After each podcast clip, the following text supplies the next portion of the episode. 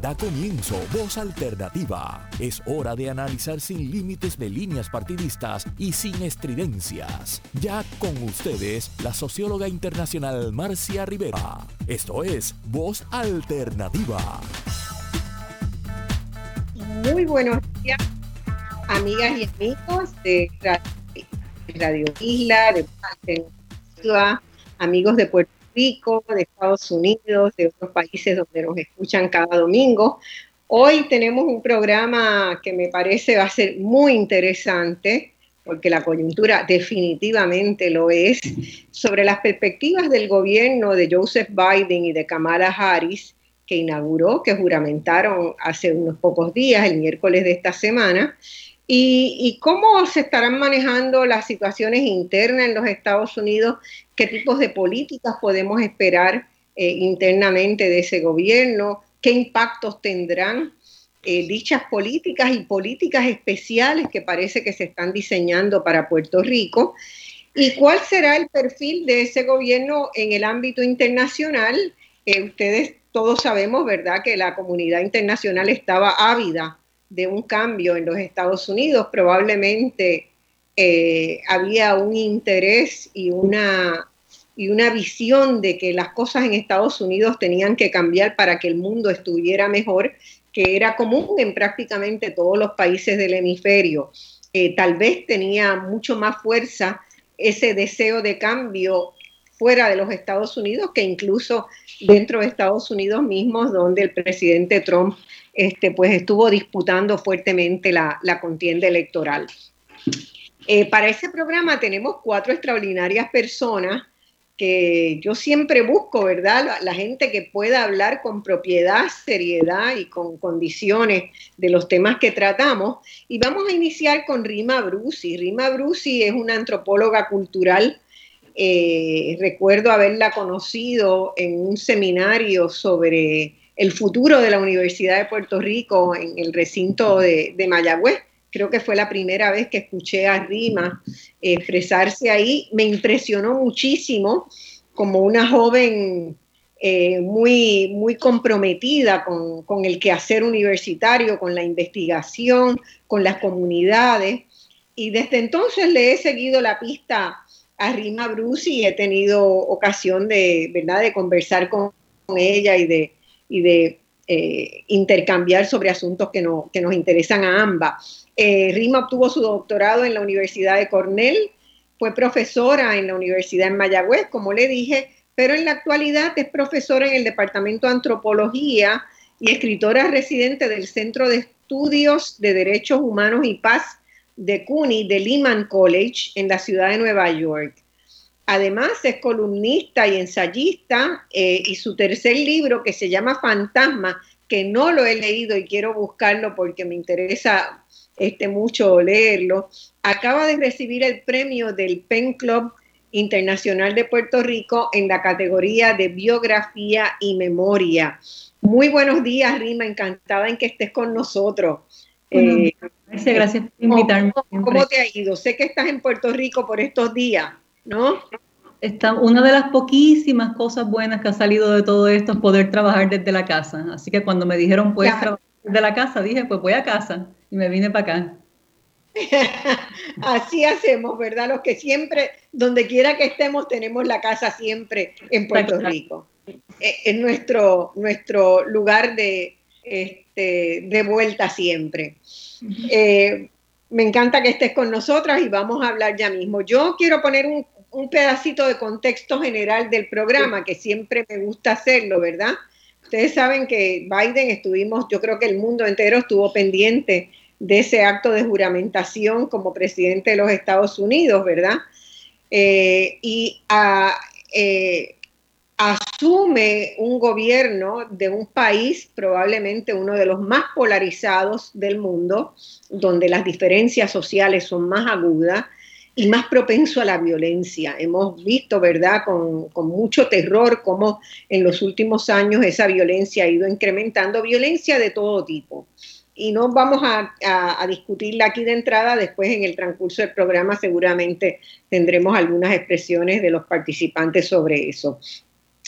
Durante los pasados cuatro años, una de las cosas que a mí me llamó más la atención era la desconfianza recíproca, cómo había crecido la tensión entre los dos partidos políticos principales, eh, que nunca habíamos visto realmente unas contiendas tan duras, tantas mentiras, tanta vileza, ¿verdad? Que desde el campo de Trump se lanzaba sobre su opositor electoral. Eh, claramente en Estados Unidos parece, parece estarse cuajando, ¿verdad? Eh, una, una, distancia muy grande de aquel sueño americano que le llamaban el melting pot, ¿verdad? Y ahora, como eh, en un artículo que yo escribí hace ya como 15 años, lo titulé From the Melting Pot to the Boiling Kettle, porque me parece que eh, da una, una idea de cómo, pero ya había señales claras de que se iba a mover en esa dirección y ahora estamos en esa dirección. Estados Unidos es una caldera que hierve, ¿verdad? O muchas calderas que están hirviendo en paralelo buscando un lugar y realmente hay una, especie de, de separación, de divergencia de aquello que se pensaba era el sueño americano, una sociedad con cierto nivel importante de integración, con con vías de acceso social eh, y, se buscaba más o menos caminar en la misma dirección. Eh, yo creo que el periodo del presidente Trump contribuyó muchísimo, ¿verdad?, a exacerbar las diferencias hasta hacerlas casi irreconciliables. El racismo, el machismo, las desigualdades sociales, la confrontación permanente con el mundo y con los organismos internacionales crecieron y generaron problemas que son hoy muy graves y que le tocará al gobierno del presidente Joseph Biden y la vicepresidenta Kamala Harris eh, encontrar formas para mitigarlos o para superarlos. Eh, sabemos que no tendrán un camino fácil. Hoy vamos a iniciar esta conversación que seguramente seguiremos en otros programas porque no se agota en una. Y quiero comenzar con este Rima Brusi, quien ha estado viviendo, ¿verdad? Tú has vivido ya una parte importante en Estados Unidos entre los años que estuviste estudiando. Eres del vaivén, eh, por así decirlo, ¿verdad? Entre, entre Estados Unidos y, Puerto Rico, de esa migración de la, la guagua que hablaba eh, nuestro querido escritor. Eh, y la guagua aérea. Tú vives en la, en la guagua aérea permanentemente. Yo tengo, tomo una guagua aérea, pero es más lejana la mía, es más diferente también la mía. Eh, yo creo que quiero preguntarte, eh, esta sociedad que todos vemos, por lo menos los que no vivimos ahí, como creciendo y moviéndose cada vez más hacia una sociedad más conservadora, más derechista, no ha crecido en liberalidad, como pensábamos en la década de los 60 que iba a ser el rumbo estadounidense, se ha ido creciendo pero hacia, hacia la derecha. Eh, y de alguna manera eso fortaleció también al Partido Republicano, aunque ahora pues muchos líderes salieron enojados por, la, por las ya aberrantes conductas del presidente Trump. Pero eh, de alguna manera se ha ido validando, ¿verdad?, el autoritarismo. Yo, me pregunto, eh, y te pregunto a ti, ¿tú, ¿tú, coincides con esa mirada? ¿Tú has visto que eso se está dando, ¿verdad? ¿Has visto esa movida hacia una sociedad más conservadora y más de derecha, más intolerante? ¿Cómo tú lo percibes en la vida cotidiana en Estados Unidos? Sí, no, ciertamente se percibe. Yo he estado, yo he vivido en, Washington D.C., he vivido en California y ahora vivo en Nueva York, donde más tiempo he estado. He estado allí cinco años y también allí porque hice mis estudios grabados hace mucho, mucho tiempo. Así que un poco para hablar de la vida cotidiana, un, ejemplo que se me ocurre es la noche de las elecciones, las elecciones de Trump en el 2016 donde los analistas, los críticos culturales, los científicos políticos, todo el mundo se alarmó, nos alarmamos. Primero cuando Trump ganó las primarias republicanas y después cuando ganó la presidencia. Um, y era evidente que las instituciones, las reglas, las normas, las tradiciones, los procesos que se supone que le dan forma y estabilidad a la vida política y al país, aún un país tan dividido tenía esos procesos que le daban cierta estabilidad y que de repente se revelan como tan frágiles, tan susceptibles de ser atacados tan exitosamente por una gente que está bien enojada pero que no tiene particular destreza política. Ah, y para explicar todo esto del 2016 para acá, y en particular para explicar el triunfo y la popularidad de Trump, ha habido mucha, mucha conversación, parte de ella útil e importante, pero no toda, sobre cómo el triunfo y la continuidad de este señor y también eventos como la toma violenta del Capitolio que vimos recientemente, horrorizado, tienen que ver con un sector supuestamente de gente que se siente abandonada por el sistema, gente que se siente, gente blanca, que se siente absolutamente agraviada. En ese contexto, pues se habla mucho del resentimiento de los blancos pobres, como la clave de la popularidad de Trump, y también como la clave de otras cosas mucho más feas, como el extremismo supremacista blanco. Pero esa idea a mí me preocupa y me parece que conecta con lo que decías hace un rato de la inauguración de Biden y de su propósito y su tarea. Porque esa idea, aunque tiene elementos válidos, también tiene problemas. Eh, primero, que gran parte de la base de Trump es ciertamente blanca y ciertamente está resentida, pero no es pobre. De hecho, el votante promedio de Trump en 2016 gana más dinero anualmente que el de Bernie Sanders o el de Hillary Clinton.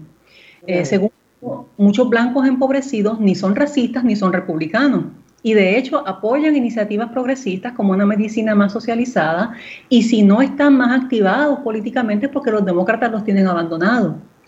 Eh, y finalmente que si están abandonados por ambos porque hay un sistema que genera desigualdad social, hay un sistema económico, ¿verdad? Que genera desigualdad social y los blancos, y hay muchos blancos pobres en Estados Unidos, además de que hay muchos, muchos migrantes pobres y muchos afrodescendientes pobres. ¿Verdad? Pero esa es una realidad de la sociedad americana, que como tú dices, también la abandonó el Partido Demócrata, dejó de, de atender a esas comunidades. Y que si alguien debería estar resentido y si alguien debería sentirse excluido, en todo caso debería ser la población negra. Y no los vemos tomando capitolios con pistolas y amenazando a congresistas. Y los matarían de inmediato, si así, lo quieren. De modo que yo entiendo, regresando a la inauguración, la importancia del llamado este que hace Biden a la unidad. Pero no me queda completamente claro qué significa esa unidad, cómo operacionalizamos esa unidad.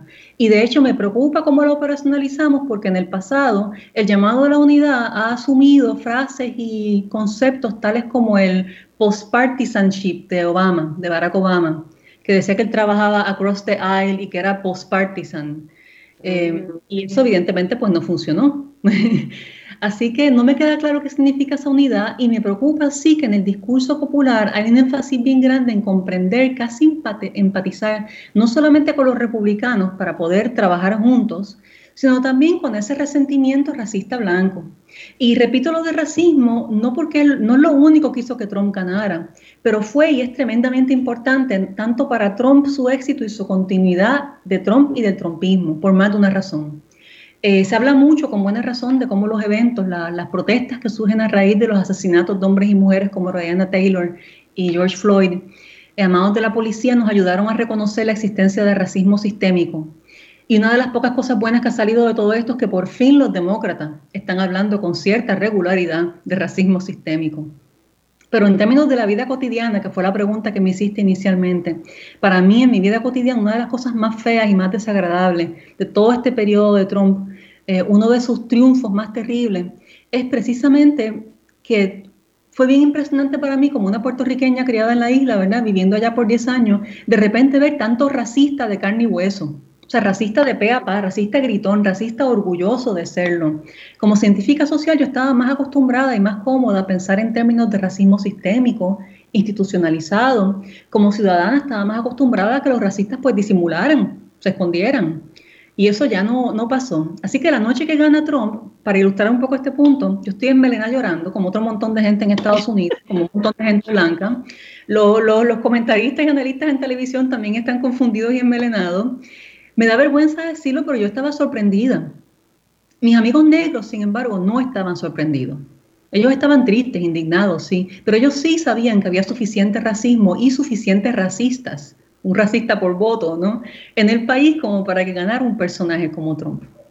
Y estoy hablando mucho de racismo en este, en este punto y podemos movernos a, otros temas. Y es verdad que eso no es lo único que define a la base de Trump, porque la coalición que elige a Trump y que mantiene a Trump tiene racistas de clase media que lo son por cultura y convicción, tiene racistas pobres que lo son porque piensan que los negros y latinos se les han quedado con los trabajos y las oportunidades, pero también tiene evangélicos a quienes les importa muy poco el tema racial y le importan muy poco los vicios y virtudes de Trump, lo que quieren es usarlo como un instrumento.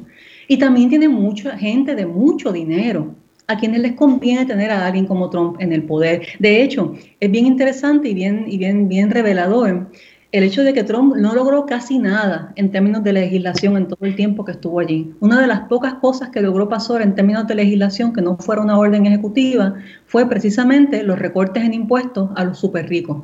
Eso sí logró hacerlo. La ventaja de que el hombre no tuvo demasiados logros legislativos y tuvo que hacer cosas por orden ejecutiva es que eso le da a Biden ahora la oportunidad de deshacer muchas de esas cosas por orden ejecutiva también, que es precisamente lo que está haciendo. Pero como antropóloga me preocupa que deshacer el daño cultural pues es otra cosa. Oye, eh, eso que tú, que tú comentabas de que no sabías cómo Biden va a hacer esa reconciliación de la que él ha estado hablando, ¿verdad? Recrear esa unidad.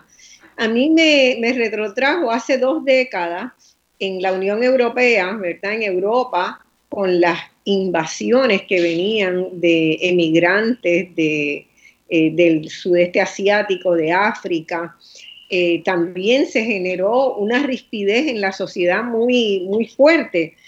Y, y a mí me pareció muy interesante que conceptualmente generaran ahí eh, la idea de la cohesión social. Europa había tratado de moverse hacia la integración social, ¿verdad? Y creo que se iban dando cuenta los, los gobernantes y los académicos que iba a ser muy difícil trabajarlo desde la conceptualización de ese melting pot que era la integración, ¿verdad? Este, el hecho de que esas primeras camadas de, migrantes a Estados Unidos, los italianos, los polacos, los, de los países, ¿verdad?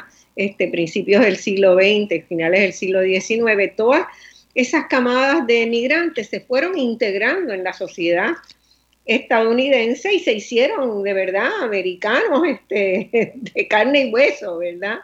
Compartían como unas visiones eh, en su gran mayoría eran, eran blancos, ¿verdad? Distintos, distintas extracciones, pero eran blancos. Y Europa, cuando se ve invadida por africanos y por, y por gente de, de Afganistán, de la India, de Pakistán, de las excolonias británicas, por ejemplo, que de las colonias francesas, este, pues eh, empieza a trabajar la noción de cohesión social y metió una enorme cantidad de dinero a establecer, abrir canales formales para asegurar, ¿verdad?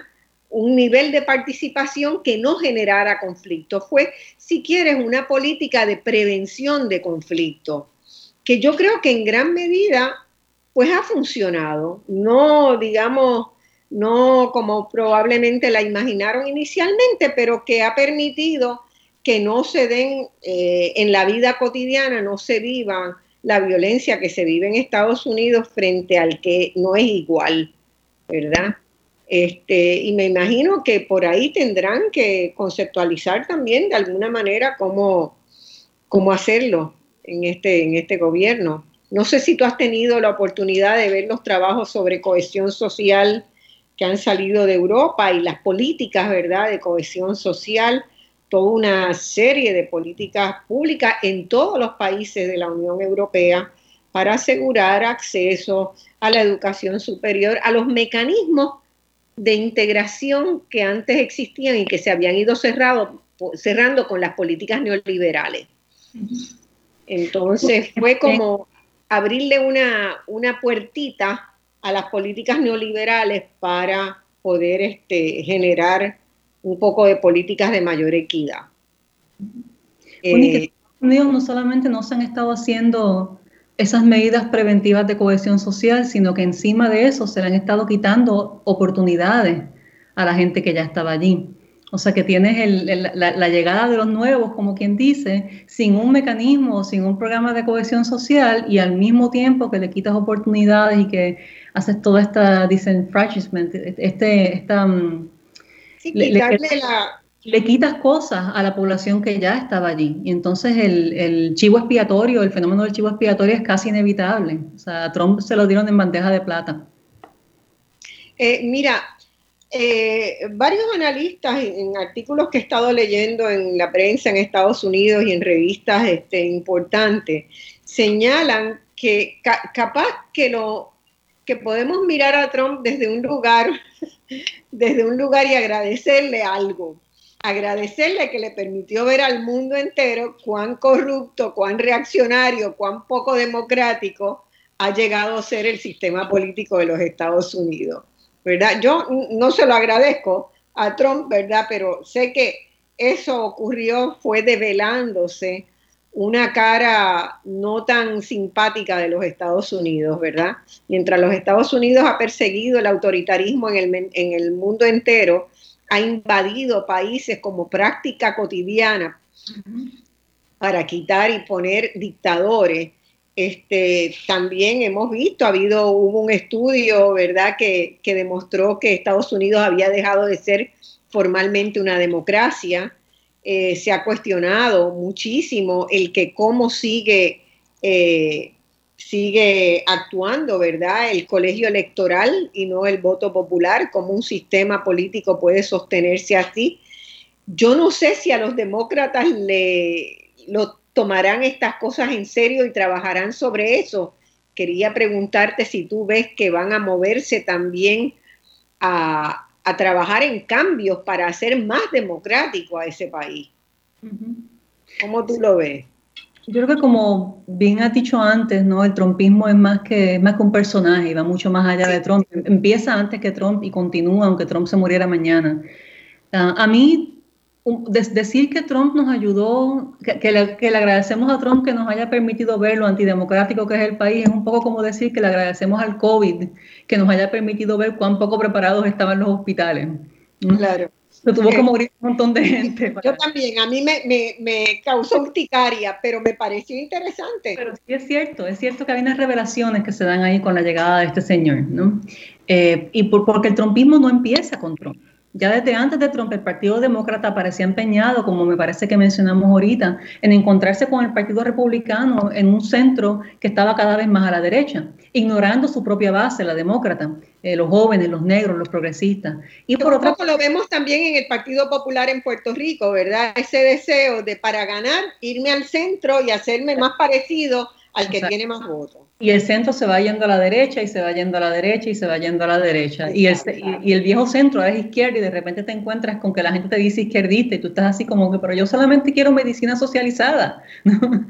Um, así que, eh, entonces, por otra parte, el Partido Republicano tiene hace muchas décadas asusando a su base con este cuco de un fraude electoral, un fraude electoral que es casi inexistente. También estaban legislando para los ricos, inventando guerras y haciéndole guiños con frecuencia al racismo para ganar elecciones. O sea que estas estrategias que se vuelven tan cruciales para Trump ya estaban allí presentes en la estrategia del Partido Republicano y ya estaban, eh, el espacio en donde pudieron haberse atendido había sido abandonado por los demócratas.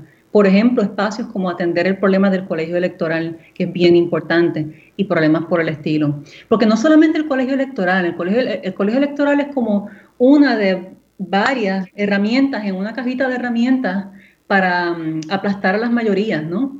Para quitarles el voto a las mayorías o para eh, violentar la voluntad de las mayorías. Esa caja de herramientas incluye el colegio electoral, pero también incluye lo que llaman gerrymandering, ¿no? el dibujo de los distritos, para que esos distritos eh, generen votaciones que favorezcan particulares partidos, por lo general el republicano. Y también incluye la estructura del Senado mismo. El Senado mucho más que la Cámara, es una estructura particularmente elitista y diseñada por diseño para ser anti este... un, poco, un poco lo que iba es que Trump empieza antes de Trump y sigue después de Trump. Hay personajes de ese corte que probablemente van a venir después y que son la criatura de los efectos culturales de decisiones y estrategias politiqueras sumadas al problema cultural de la posverdad del embuste, la exageración, la teoría de conspiración, la insistencia de que lo que yo opino vale más de lo que, lo que tú estudiaste o que lo que tú viviste. Entonces, a esos issues culturales se le suman las estructuras como el colegio electoral que suprimen el voto. Eh, y esas estructuras, para responder la pregunta que hacía sobre, sobre Biden y qué es lo que Biden puede hacer con respecto a esas estructuras y qué puede hacer el Partido Demócrata para hacer la cosa más democrática, yo me sospecho, yo no soy científica política, pero sospecho que atender el problema del colegio electoral es el más difícil de todo. Porque solamente hay dos maneras de hacer eso. Una de las maneras es cambiar la constitución. necesitas particularmente el Senado, que ya quedamos en que es una estructura diseñada para ser... Y con la mitad de la población, prácticamente la mitad de la población en contra, pues va a ser muy difícil vender ese ítem.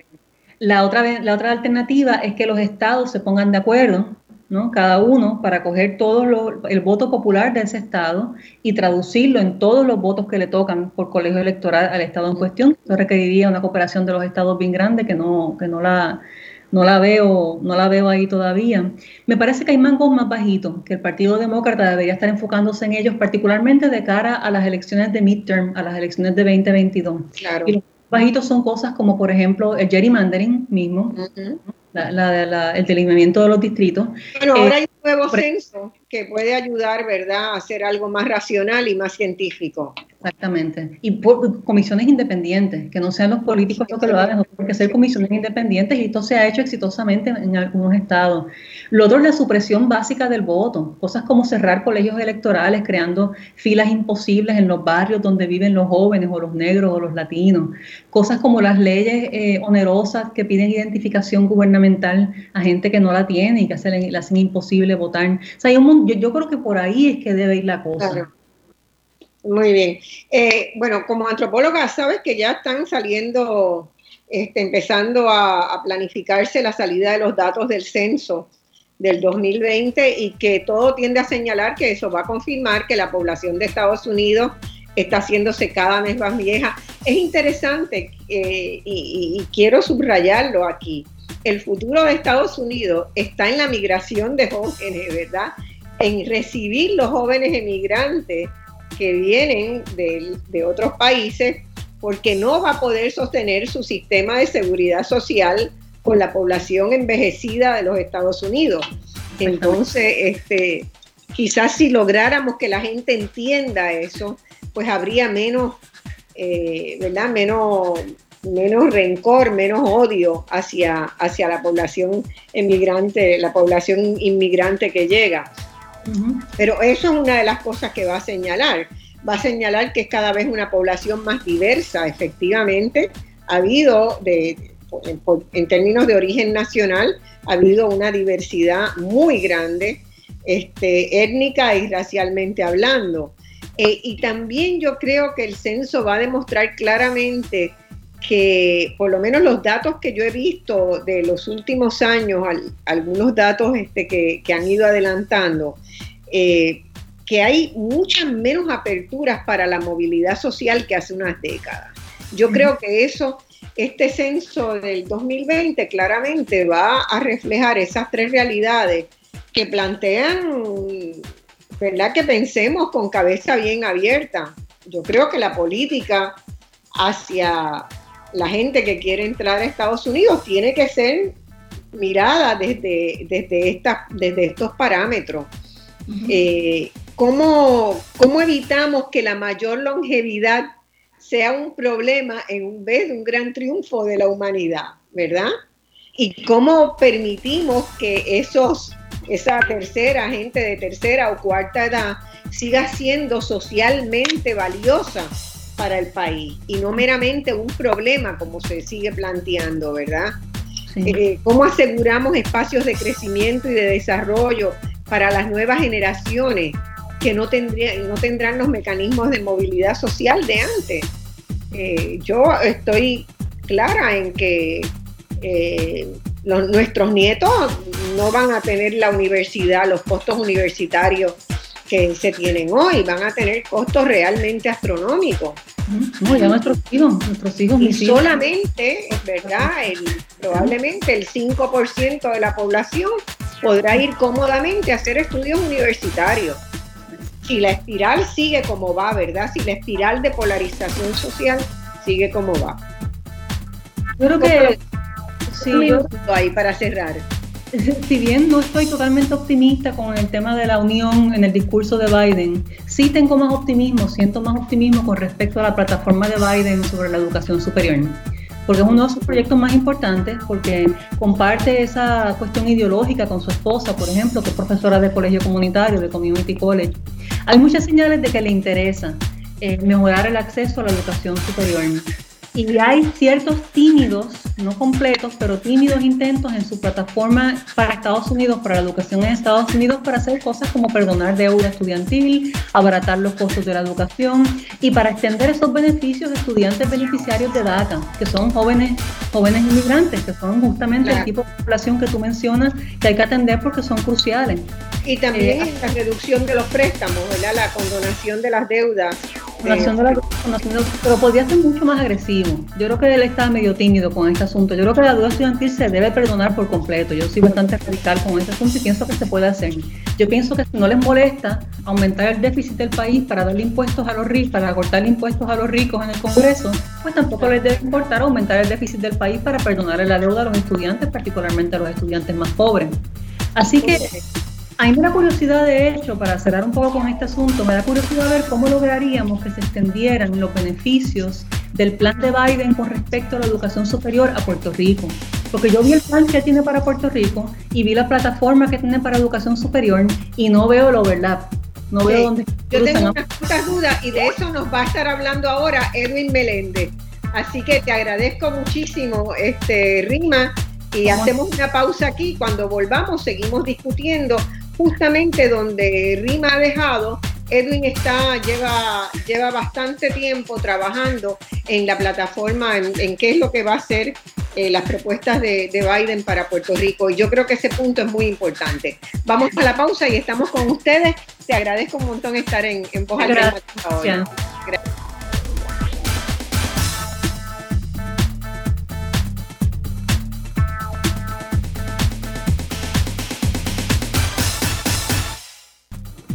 Bueno, mis amigos, estamos de vuelta en este programa hoy donde vamos a estar eh, mirando las perspectivas del nuevo gobierno de Joseph Biden y Kamala Harris que se estrenó hace pocos días. En el primer segmento tuvimos a la antropóloga cultural, la doctora Rima Brusi, que eh, fue muy interesante la conversación con ella sobre cómo, cómo ha ido cambiando la vida cotidiana cuáles son las perspectivas en términos de la desigualdad y quiénes componen los sectores que han estado apoyando a Trump, donde, donde son más y más diversos de lo que nos imaginábamos. Eh, eh, tenemos ahora al doctor Edwin Meléndez, que hizo su doctorado en economía en la Universidad de Massachusetts y en Amherst. Es profesor de planificación y políticas urbanas en Hunter College y director durante los pasados 13 años, está terminando su periodo de gestión como director del Centro de Estudios Puertorriqueños, eh, que ha sido un centro clave eh, para, para la historia de la población puertorriqueña, nuestra diáspora, y para entender también las relaciones en ese mundo del vaivén de la guagua aérea que tenemos en Puerto Rico. Bienvenido Edwin, un placer tenerte de nuevo en Voz Alternativa y me encanta la idea de que podamos discutir contigo ahora en este segundo segmento, ¿verdad? Eh, lo que estaba propuesto porque Joseph Biden tuvo una plataforma específica para Puerto Rico eh, que está publicada en su, en su portal, en su portal de campaña y eh, yo tengo mucha curiosidad porque esa plataforma parece haber sido escrita, eh, por ejemplo, te digo, por el movimiento Victoria Ciudadana. Hay mucha, muchos de los elementos que están ahí que están, es verdad que son preocupaciones contenidas en, el programa del movimiento. Eh, y cuántas de esas propuestas, ¿verdad?, que tiene el presidente Biden, más allá de hacer efectiva y, comprometerse a hacer rápidamente las transferencias de recursos de emergencia, muchas de las cuales fueron aprobadas en 2017 y todavía no se han recibido, más allá de esa, ¿verdad?, de poner celeridad en eso.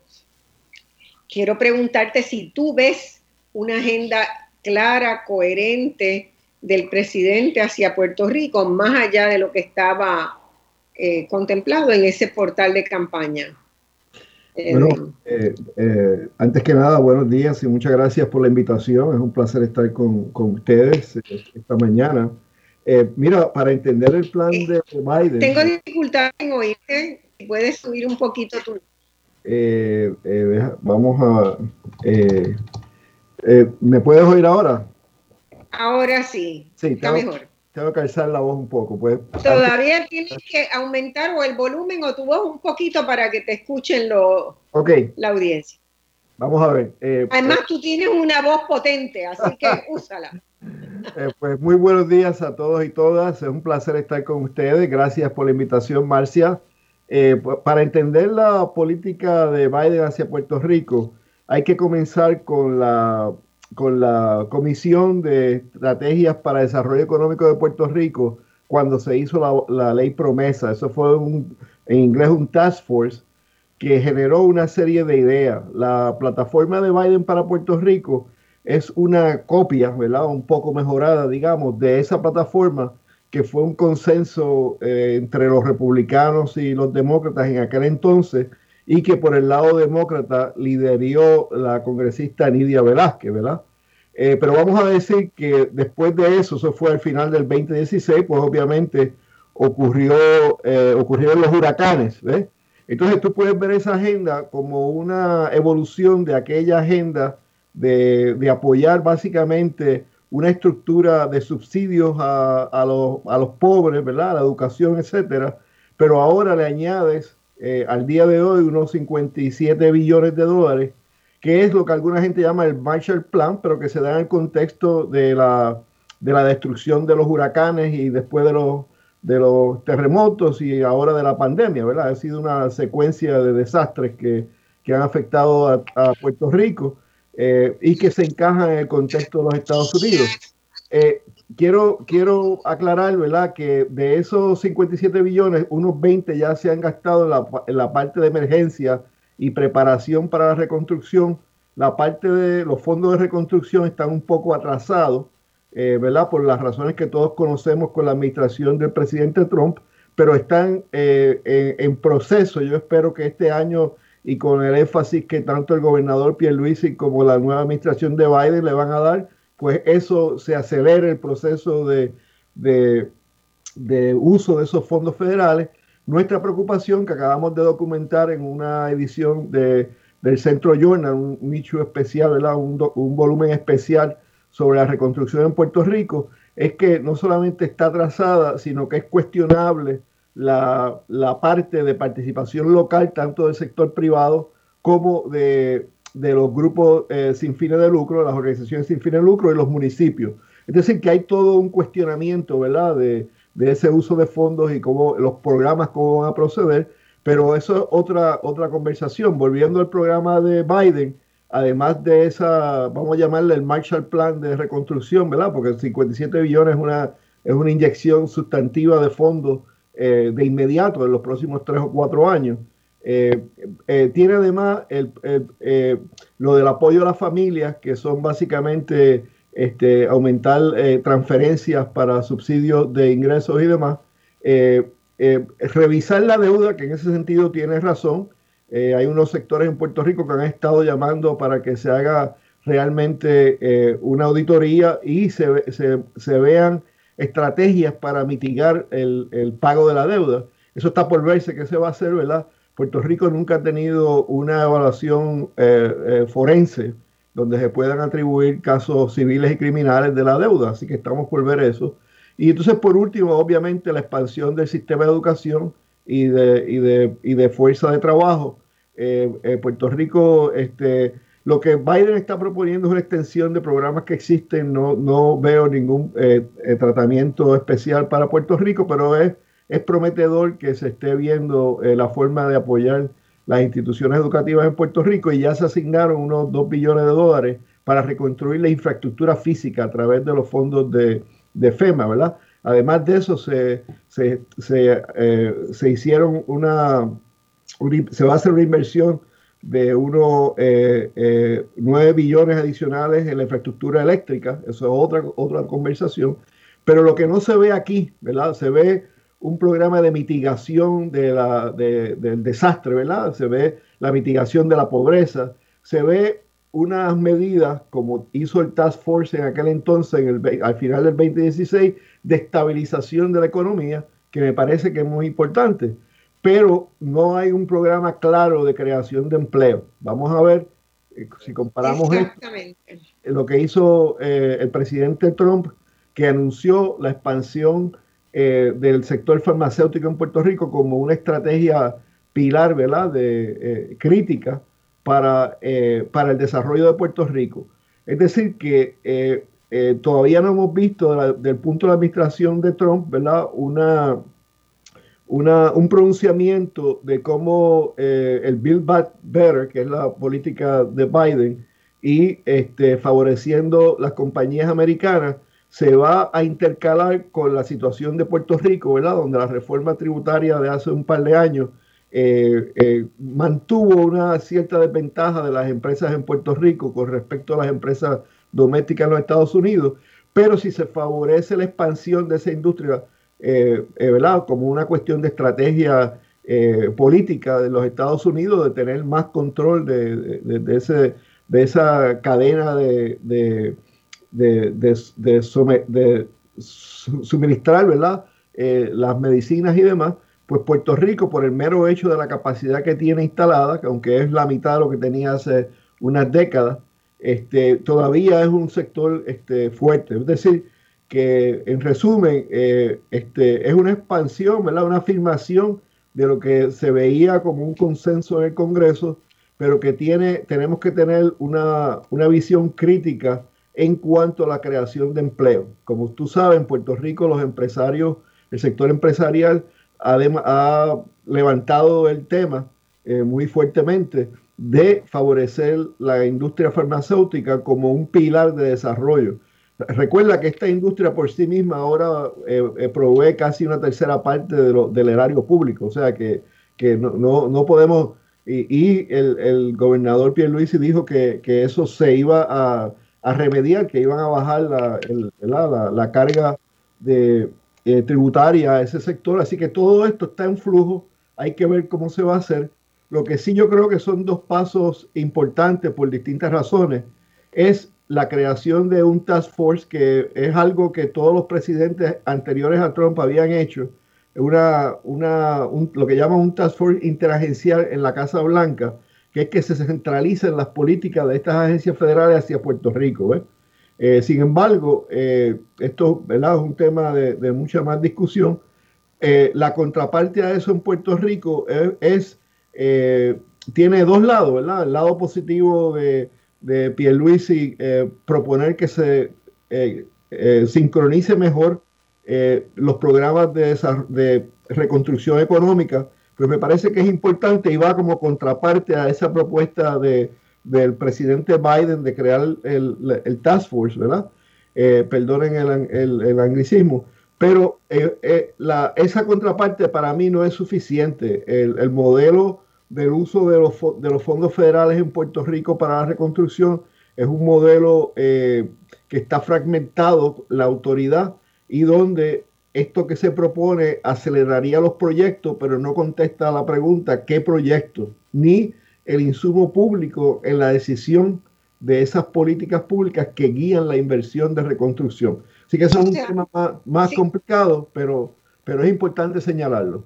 Edwin, yo estoy totalmente de acuerdo contigo. Tú sabes que somos, además hemos trabajado mucho juntos en, proyectos de, economía de Puerto Rico antes. Eh, lo que, lo que a mí me preocupa es eso que tú mencionaste como la fragmentación, ¿verdad?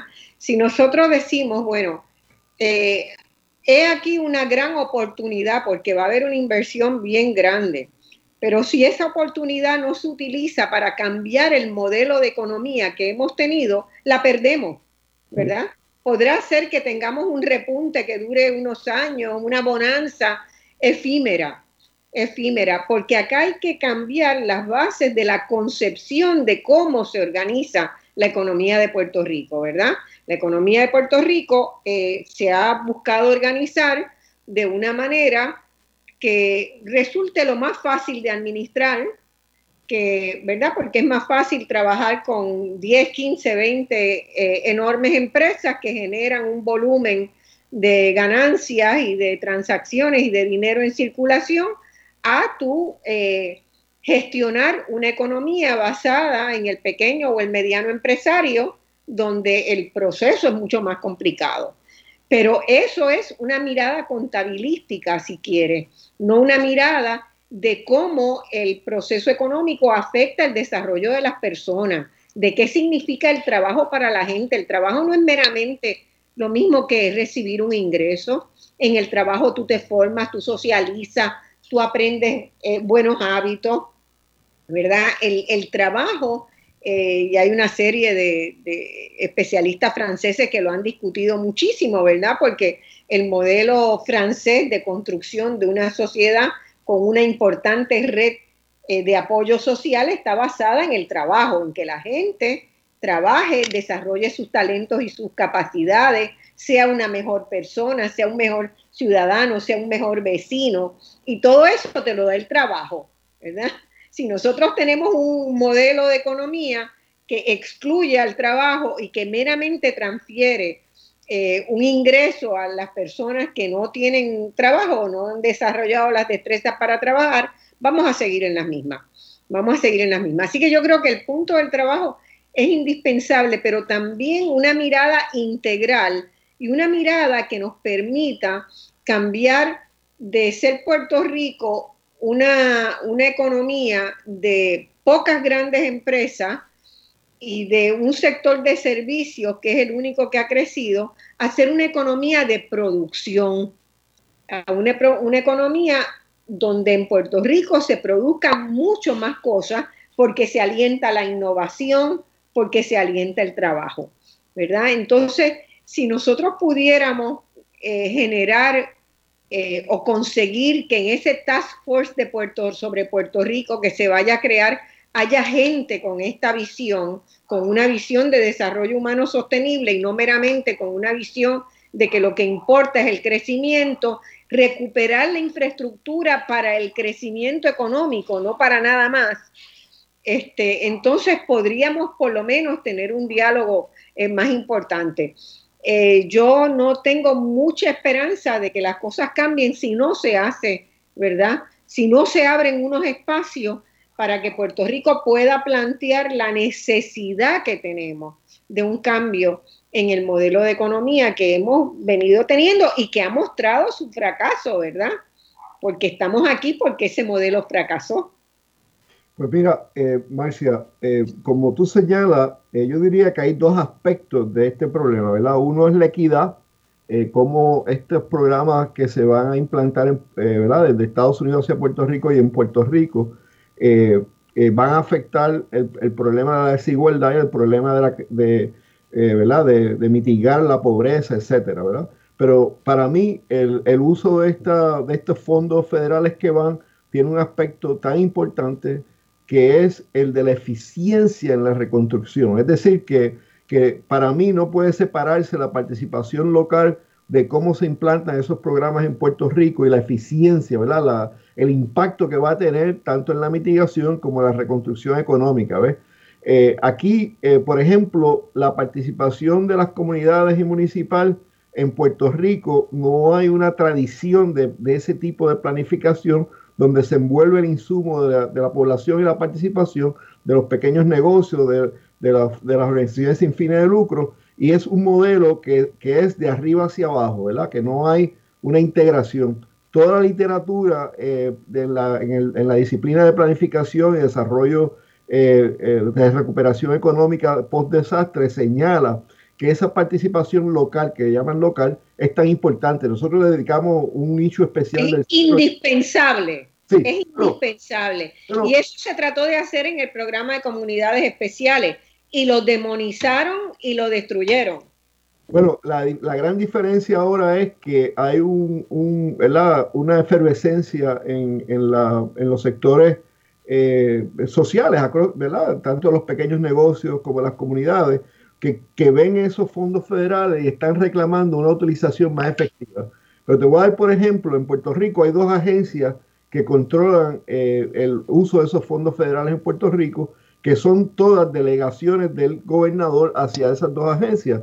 La, la, agencia de, de, reconstrucción eh, que está eh, que coordina con FEMA los fondos de, mitigación, etcétera, y la, el Departamento de Vivienda, que es el, el que recibe los fondos de HOT y de, y de CDR y de CDR Mitigation.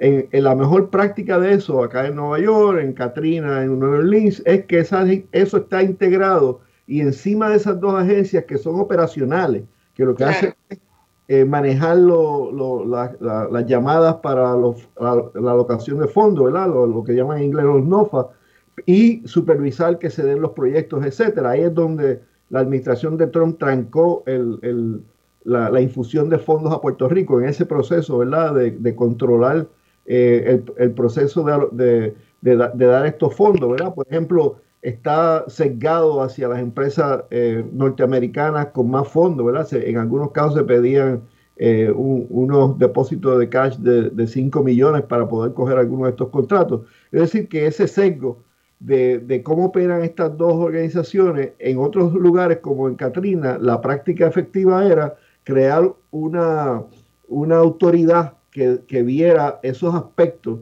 no desmantelando esa agencia, porque por ley, ¿verdad? Esos departamentos son los que controlan el flujo de fondos, sino creando las políticas públicas que distribuyen esos fondos. ¿eh? ¿Y, ¿Y cuál va a ser la participación? Es decir, que si tú haces un programa como el de reconstrucción de vivienda, dicho sea de paso, es un buen ejemplo. Hay 4 billones para reconstruir la vivienda en Puerto Rico, ¿verdad? Dado el daño, etcétera. Y podría haber más. Eh, casi 700 millones de eso, ¿verdad? vamos a decir una cuarta parte, ya se le dio a unas compañías para hacer la rehabilitación de la vivienda y la reconstrucción, pero todavía quedan 3, billones más para, para hacer allocation. en que se dieron esos, esos, esos, esos fondos, por ejemplo, 70% de esos fondos van a compañías extranjeras que controlan el proceso de manejo de esos fondos y solamente un 30%, 30 y pico por ciento a las compañías puertorriqueña. Pero nada de eso va a los grupos de comunidades para la rehabilitación, que son los que están haciendo en la práctica hoy día la rehabilitación de viviendas en Puerto Rico. Eh, eh, hasta hace unos meses, ese programa había hecho 25 eh, casas de rehabilitación. Los grupos comunitarios han hecho cientos de casas de rehabilitación. Fíjate, pero, además el costo, lo que le cobran esas compañías este, estadounidenses por una vivienda eh, construida es cerca de 180 mil dólares. Eso es un costo absolutamente exorbitante.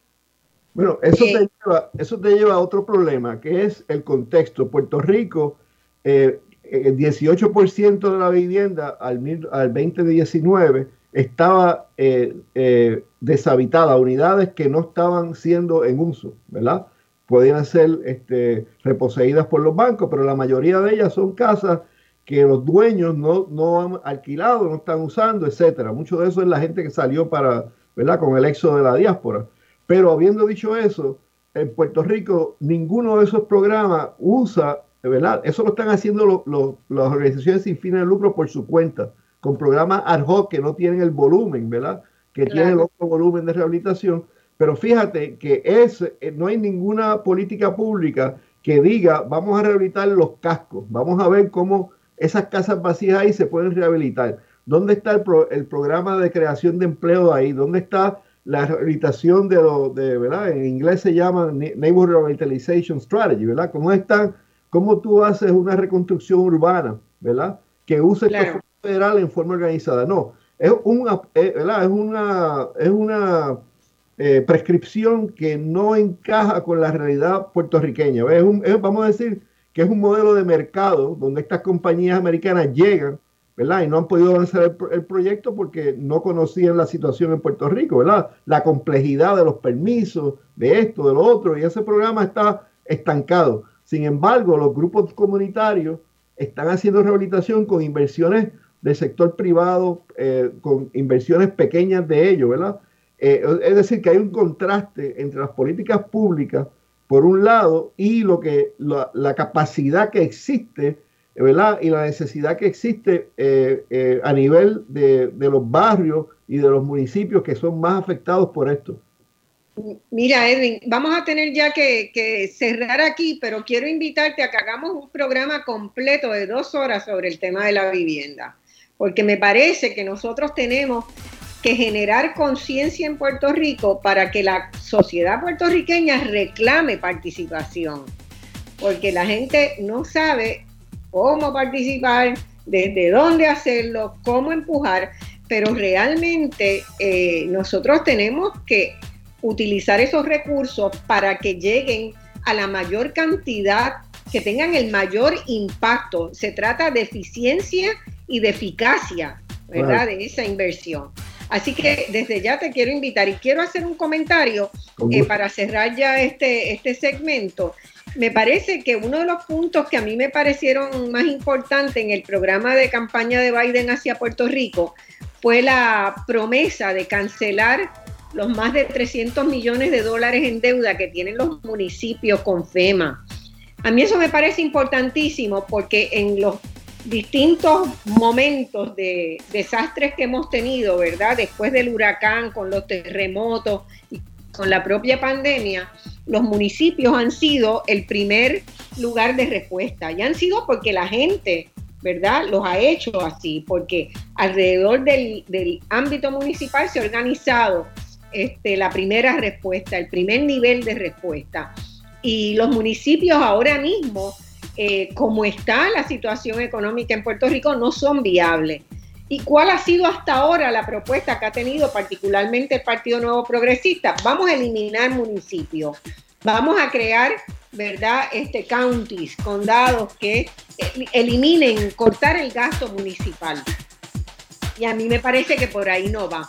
Así que ojalá que desde Estados Unidos también la diáspora nos pueda ayudar a mantener esa promesa para hacer nuestro, quitarle ese peso de deuda que tienen los municipios con FEMA. ¿Lo ves viable?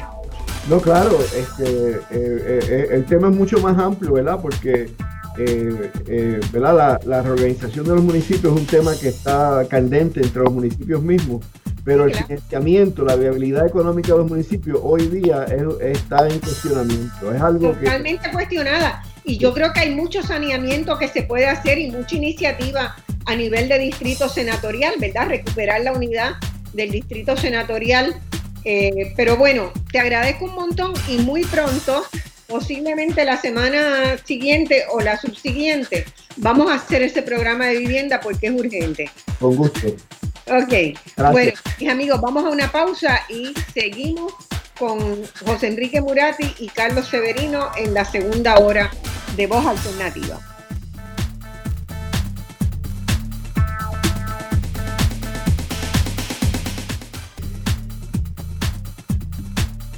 Amigos, vamos a la segunda hora de Voz Alternativa.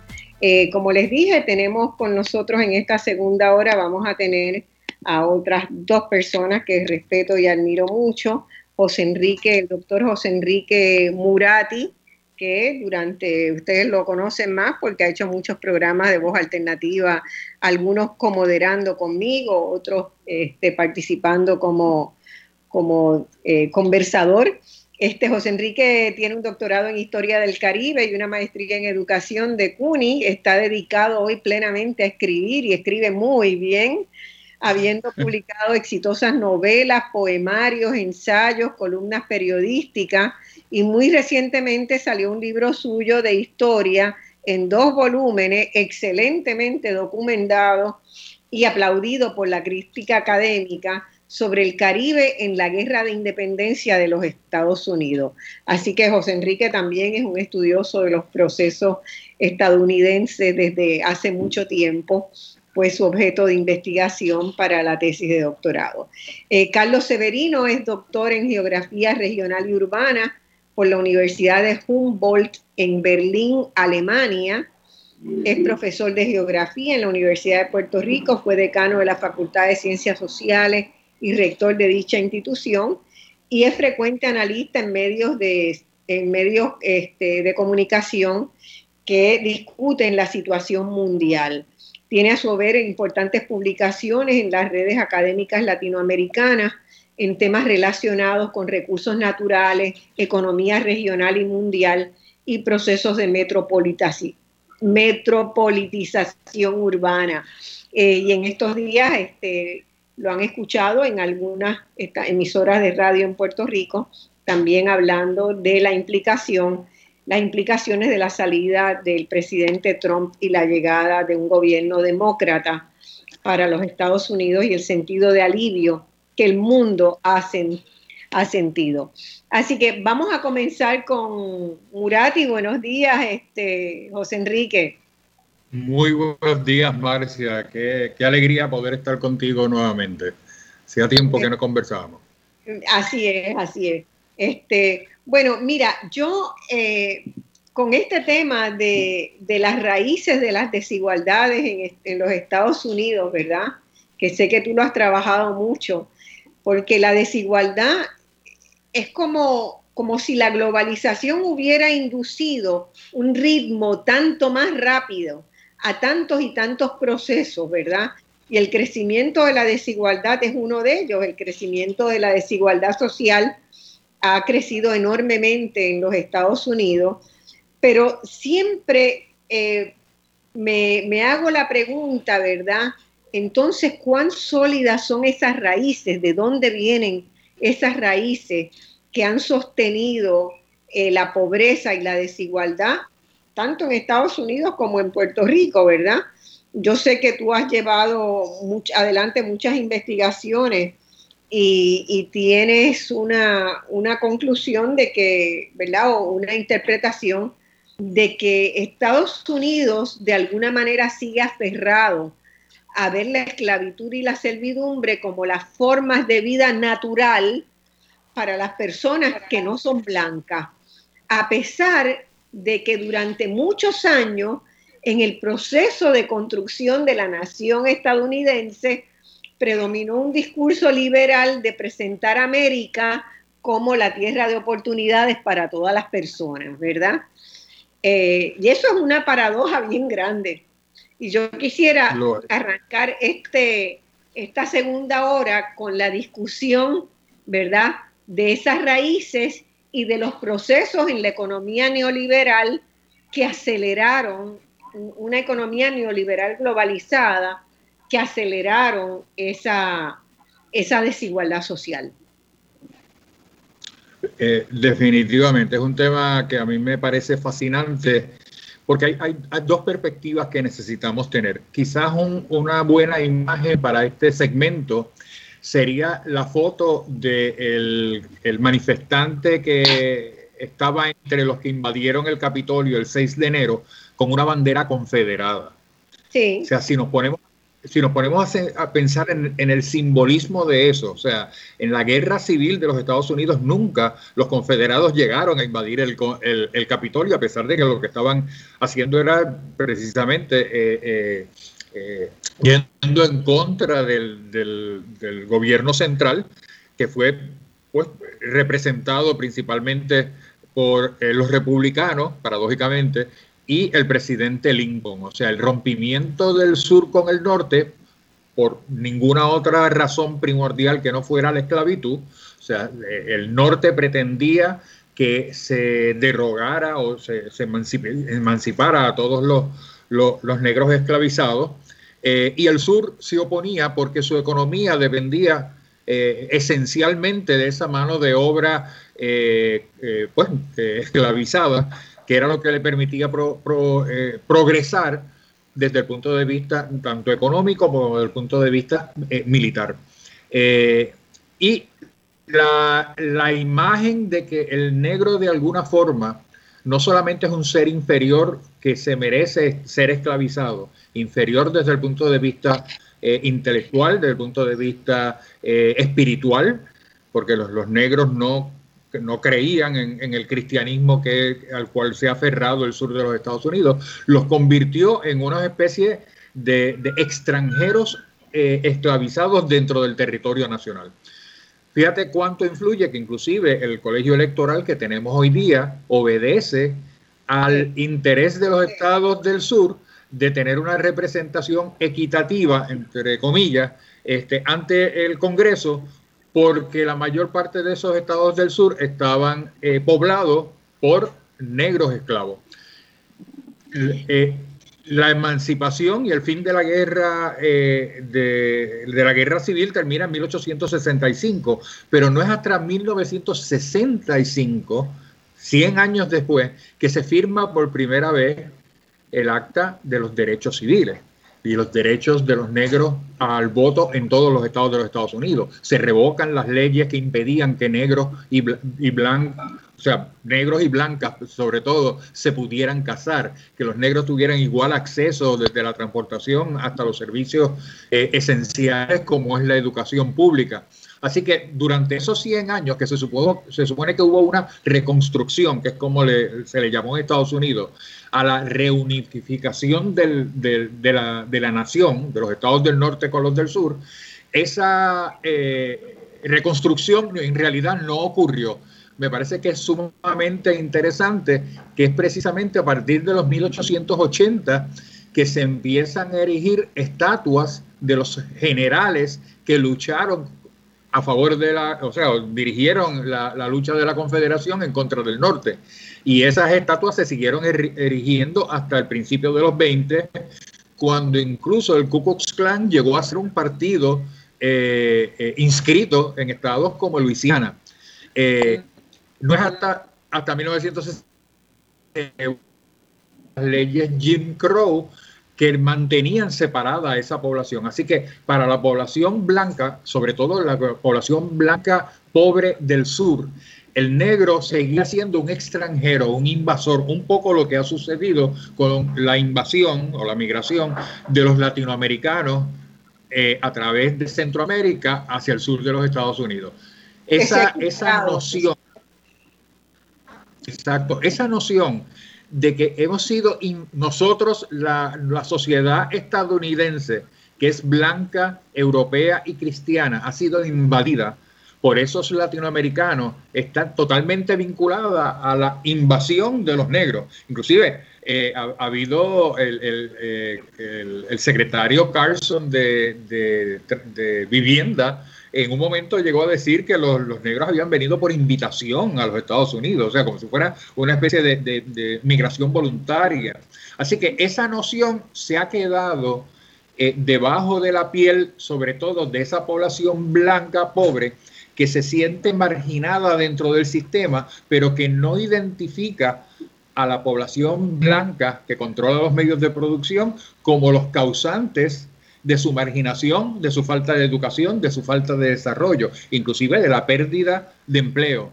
Cuando se habla de que los chinos se llevaron los empleos, no fueron los chinos, fueron los norteamericanos acaudalados, muchos de ellos del sur, que, eh, eh, que se llevaron esos empleos para China para maximizar las ganancias, pero sin embargo han sido sumamente eficientes los políticos en hacerle sentir a los blancos pobres, no, los causantes de tu pobreza son todos estos negros, todos estos mexicanos, todos estos asiáticos que han estado llegando. Así que, por un lado, esa, esa fijación con la Confederación lo legitima ante muchos blancos pobres que la esclavitud, incluso, incluso hubo un, un, este, congresista que, que, dijo que un, eh, Make America Great Again sería volver a la etapa en que la esclavitud todavía prevalecía.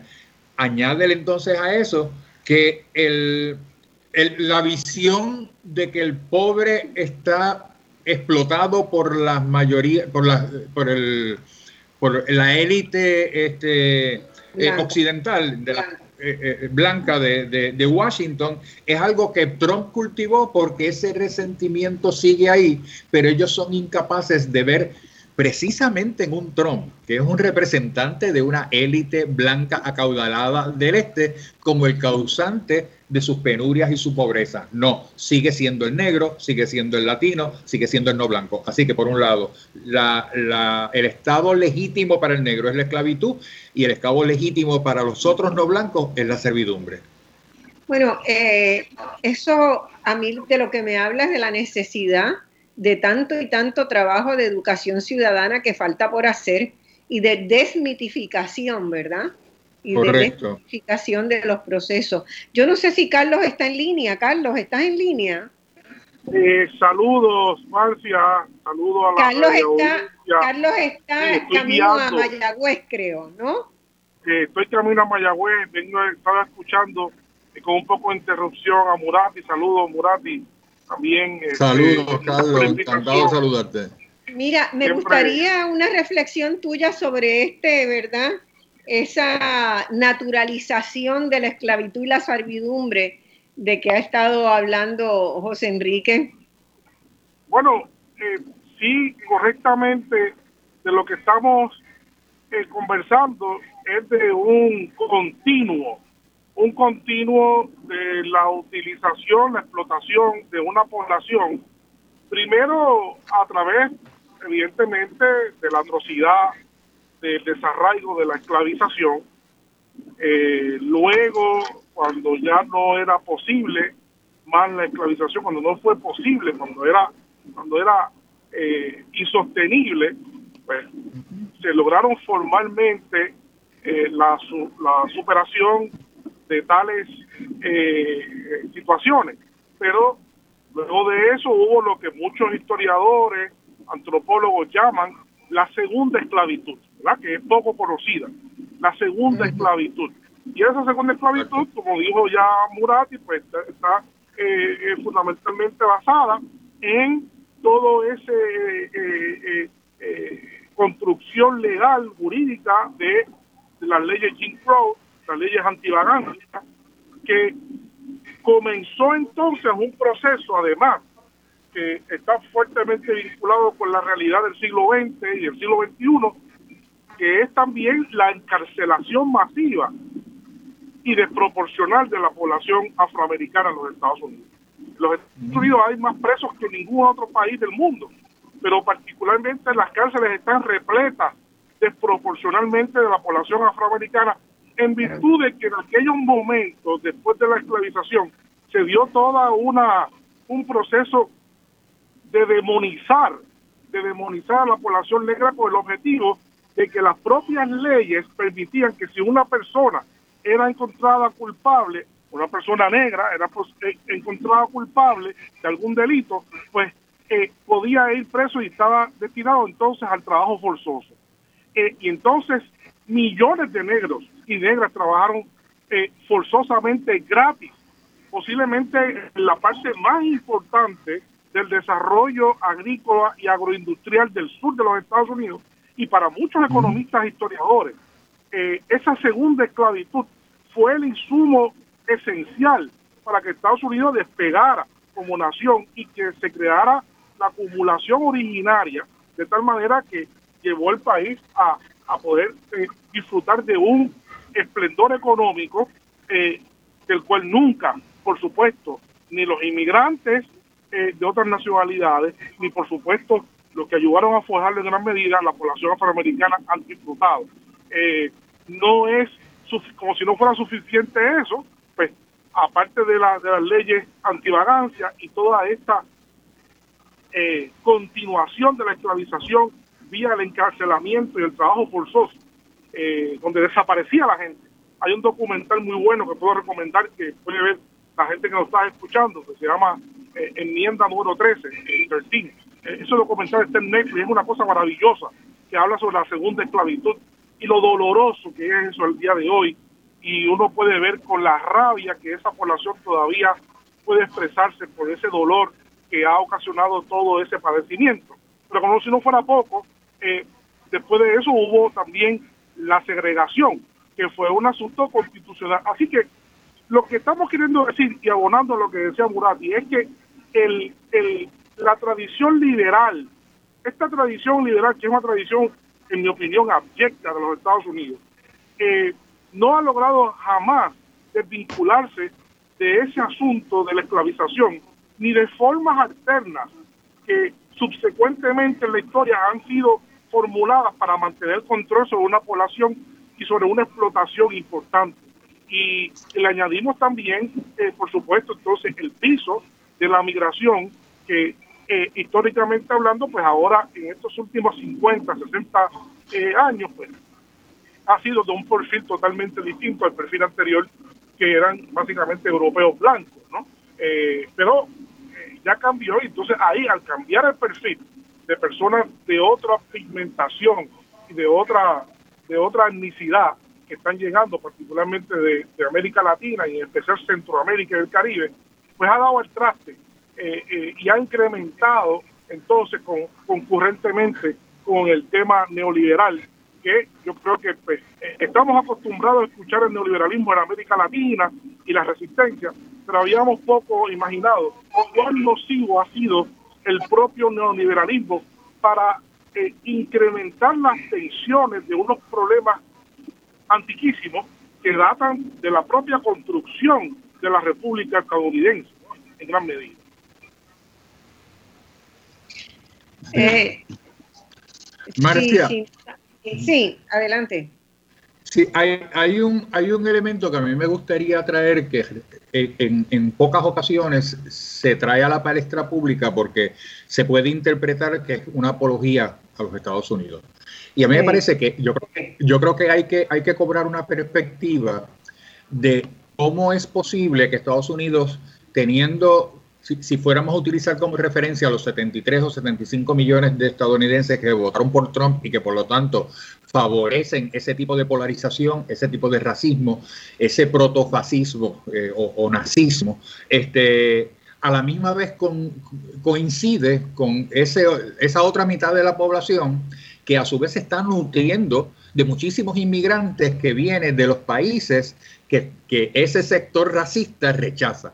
Y me parece que es interesante porque parte del resentimiento que tiene eh, eh, es, esa población eh, supremacista blanca viene por la, el incremento y la presencia, sobre todo mediática, de las personas que no son blancas en los Estados Unidos. La población blanca pobre no ha tenido necesariamente, sobre todo en el sur, las herramientas para superarse y mejorar sus condiciones económicas y, se han refugiado en el resentimiento y el rechazo a los no blancos como los causantes de las penas suyas, ¿verdad? Como decía la canción. Pero sin embargo es interesante, es interesante que cuando vemos a, eh, ahora con la pandemia, cuando vemos que consultan médicos, especialistas, eh, eh, investigadores,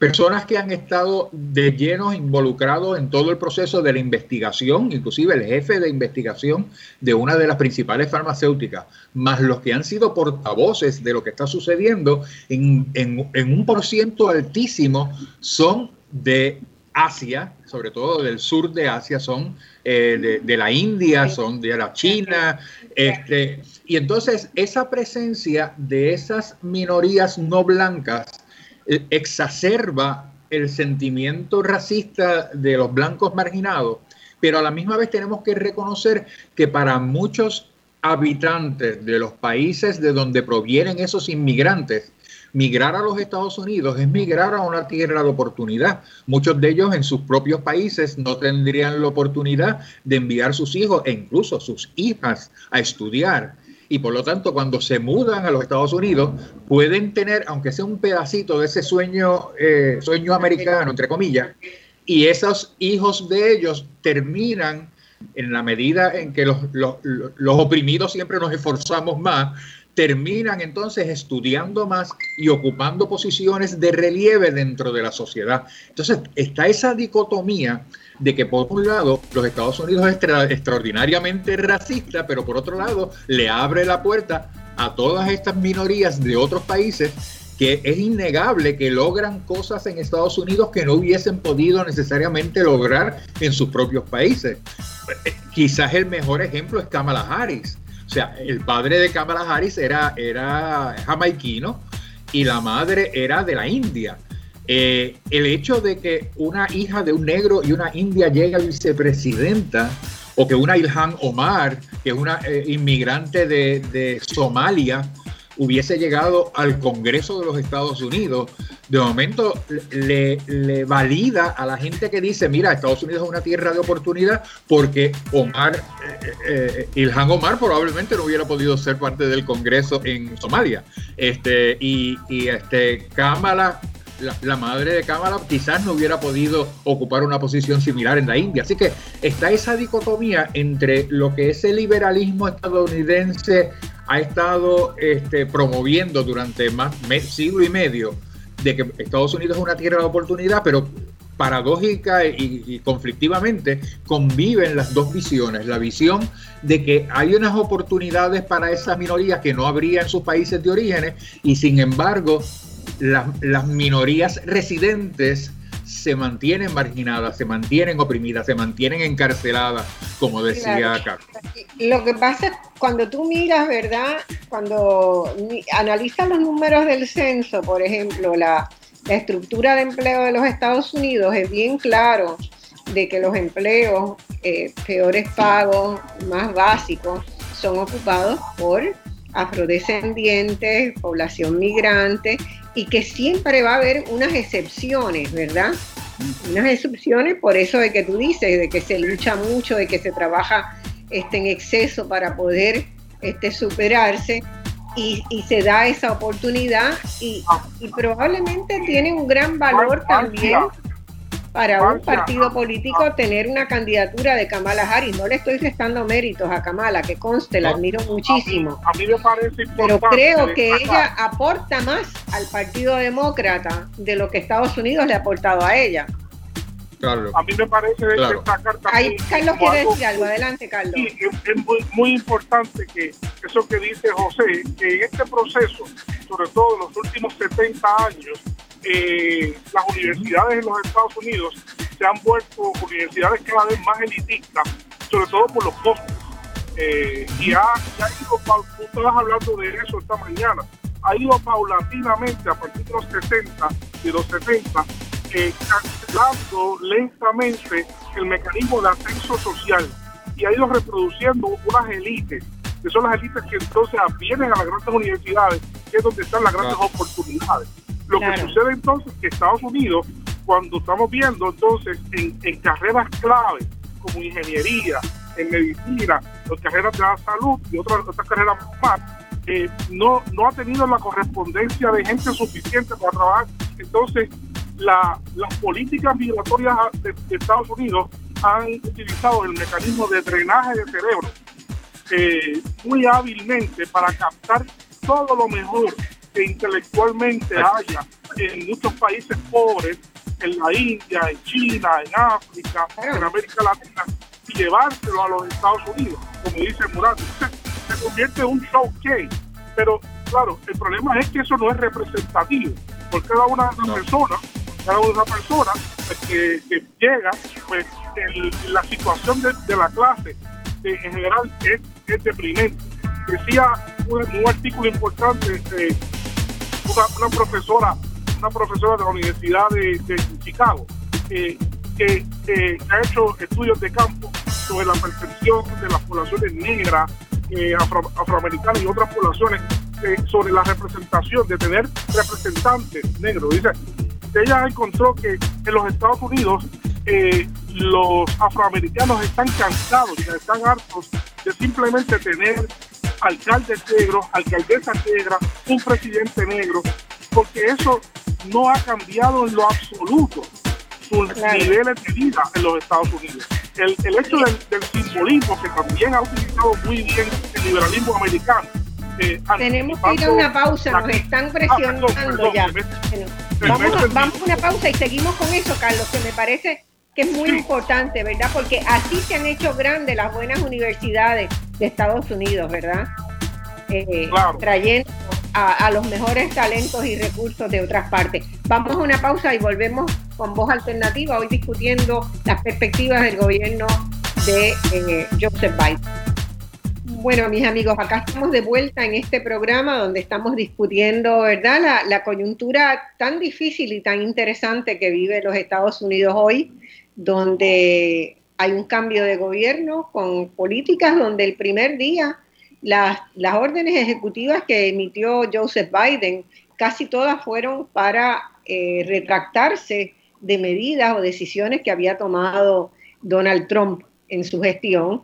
Y uno se pregunta, ¿verdad?, cuál va a ser la reacción de los seguidores de Donald Trump frente a esa realidad y a las que a los anuncios que está haciendo Joseph Biden. Así que eso vamos a, seguir discutiéndolo a lo largo de esta de este segundo eh, segmento de la, segunda hora. Pero Carlos Severino había planteado a, raíz de, un, de un análisis de Murati eh, la importancia que tiene para los Estados Unidos seguir captando ¿verdad? los mejores estudiantes de las mejores universidades de los países este, de la diversidad del mundo, porque la diversidad es lo que enriquece la búsqueda de conocimiento. Eh, y no solamente eso, sino que muchos de esos estudiantes que van a hacer sus posgrados a Estados Unidos se quedan como investigadores, participan de la vida académica, tienen, se casan, tienen hijos, montan, hacen familia en los Estados Unidos y contribuyen a generar una sociedad mucho más diversa que tiene una complejidad mayor para, para gobernarse. Y además, eh, esa gente está contribuyendo, ¿verdad?, a sostener los sistemas de seguridad social de los Estados Unidos. Así que, ¿cómo, cómo se va explicando, asimilando y analizando esa complejidad? Carlos, querría que tú, si estás todavía en línea o si no estás atravesado por, la, por las montañas por ahí, este, completaras el los interesantes comentarios que estabas haciendo de eso. Sí, el, el, tema, el tema es que el, el liberalismo es muy astuto. Ese, muy astuto, sin duda. es muy, astuto. Eh, y entonces, pues sí, eh, tanto por astucia como por necesidad eh, eh de vida para sobrevivir, porque Estados Unidos desde hace décadas tiene déficit en producción de ingenieros y de todo el personal científico técnico. Eh, y ha logrado entonces, eh, eh, ha tratado entonces de eliminar ese, ese problema atrayendo gente de, de África, de, Asia y de América Latina. las mejores mentes, como decía José, pues en sus países de origen difícilmente iban a poder trabajar eh, en una carrera de la forma como se puede desenvolver en los Estados Unidos. Pero eso no quiere decir... ¿Perdón? Marcia, yo lo, lo, oigo a él, pero tú estás fría, tú estás congelada. Eh, ¿Me escuchas? Ahora. Eh, sí. Ahora sí. Sí. Bueno, pues, pues eh, decía que ese hecho de que económicamente eh, socioeconómicamente se puede hacer una, una vida eh, en los Estados Unidos no quita de que también son víctimas eh, fuertes, fuertes victimarios también de, racismo, de rechazo, de todos los problemas que trae. Ese, y son vistos, y son, y son vistos, o mejor dicho, mal vistos en muchos círculos donde no se le permite el pleno desenvolvimiento de su personalidad simplemente por su condición de inmigrante o por su etnicidad. Así que que también hay, hay, ese, asunto que, si bien eh, existe la posibilidad eh, económica, eh, eso no quiere decir que se deje de, de, rechazar a una persona o se deje, se deje de discriminar a una persona por el medio, los hecho de ser un, extranjero o de ser de otro origen. Pero es, importante destacar que para los Estados Unidos en, en este momento ese mecanismo es, altamente eh, eh, valioso, como, como lo ha sido, seguir trayendo, manteniendo cada vez más selectiva la migración. Y eso fue lo que incluso Donald Trump que, quiso hacer con la inmigración eh, a Estados Unidos, es modificarla de tal manera de hacerla un filtro para atraer las mejores personas, intelectualmente hablando, y obviamente hay quien ha establecido que también había una intencionalidad de traer personas mayormente blancas a los Estados Unidos para reafirmar eh, la debilidad demográfica que es eh, incuestionable en los Estados Unidos de esa población que cada vez proporcionalmente es menor vis a vis las poblaciones minoritarias que ya pronto dejarán de ser minoritarias. Eso es lo que algunos antropólogos ya le están llamando ya como fenómeno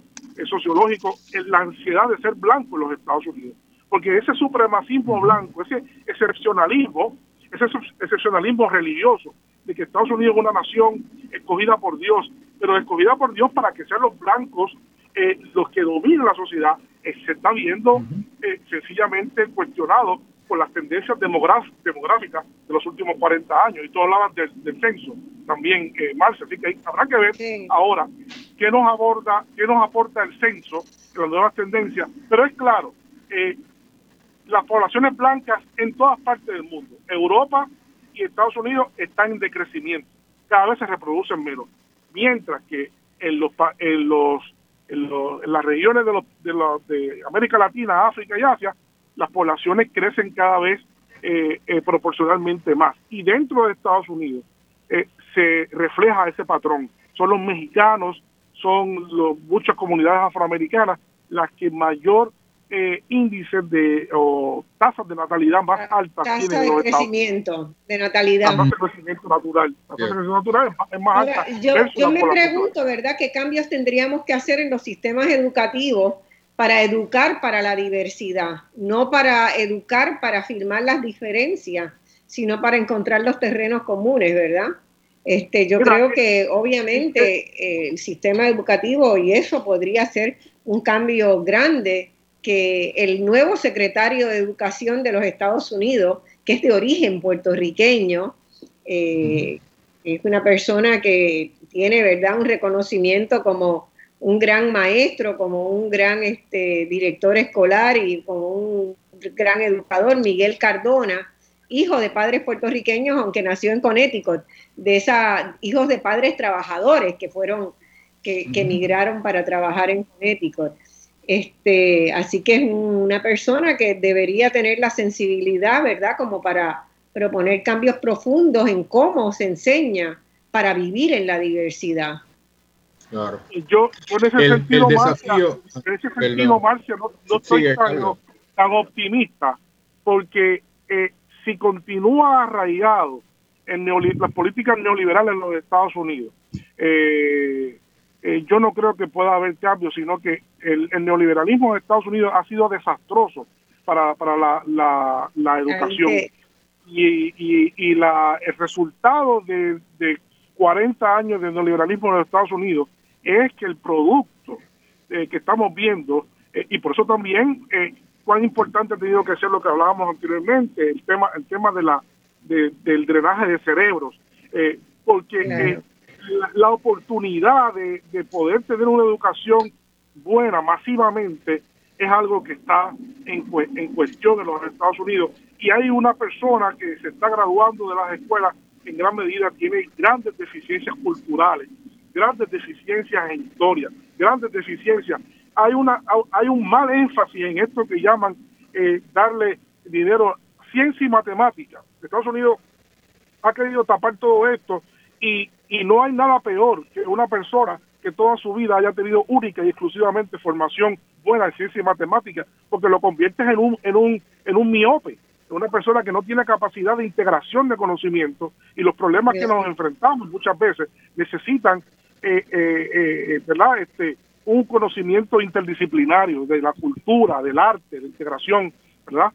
así que va a ser una tarea muy grande una tarea muy grande la que tiene que hacer este el, secretario nuevo, ¿verdad? Pero obviamente no, no, no va a depender de él como persona, ¿no? Va a depender de la, del despliegue político. Hay, hay, hay, un elemento adicional, Carlos y Mayra, en términos de los, del desafío que va a tener Cardona. Y es que recuerden que a diferencia de Puerto Rico, donde hay un estado, hay un departamento de educación para todo el estado, ¿verdad? estado en el sentido de, de autogobierno. En los Estados Unidos, el, Departamento de Educación lo que hace es proveer recursos y, apoyo a los departamentos de educación de los estados.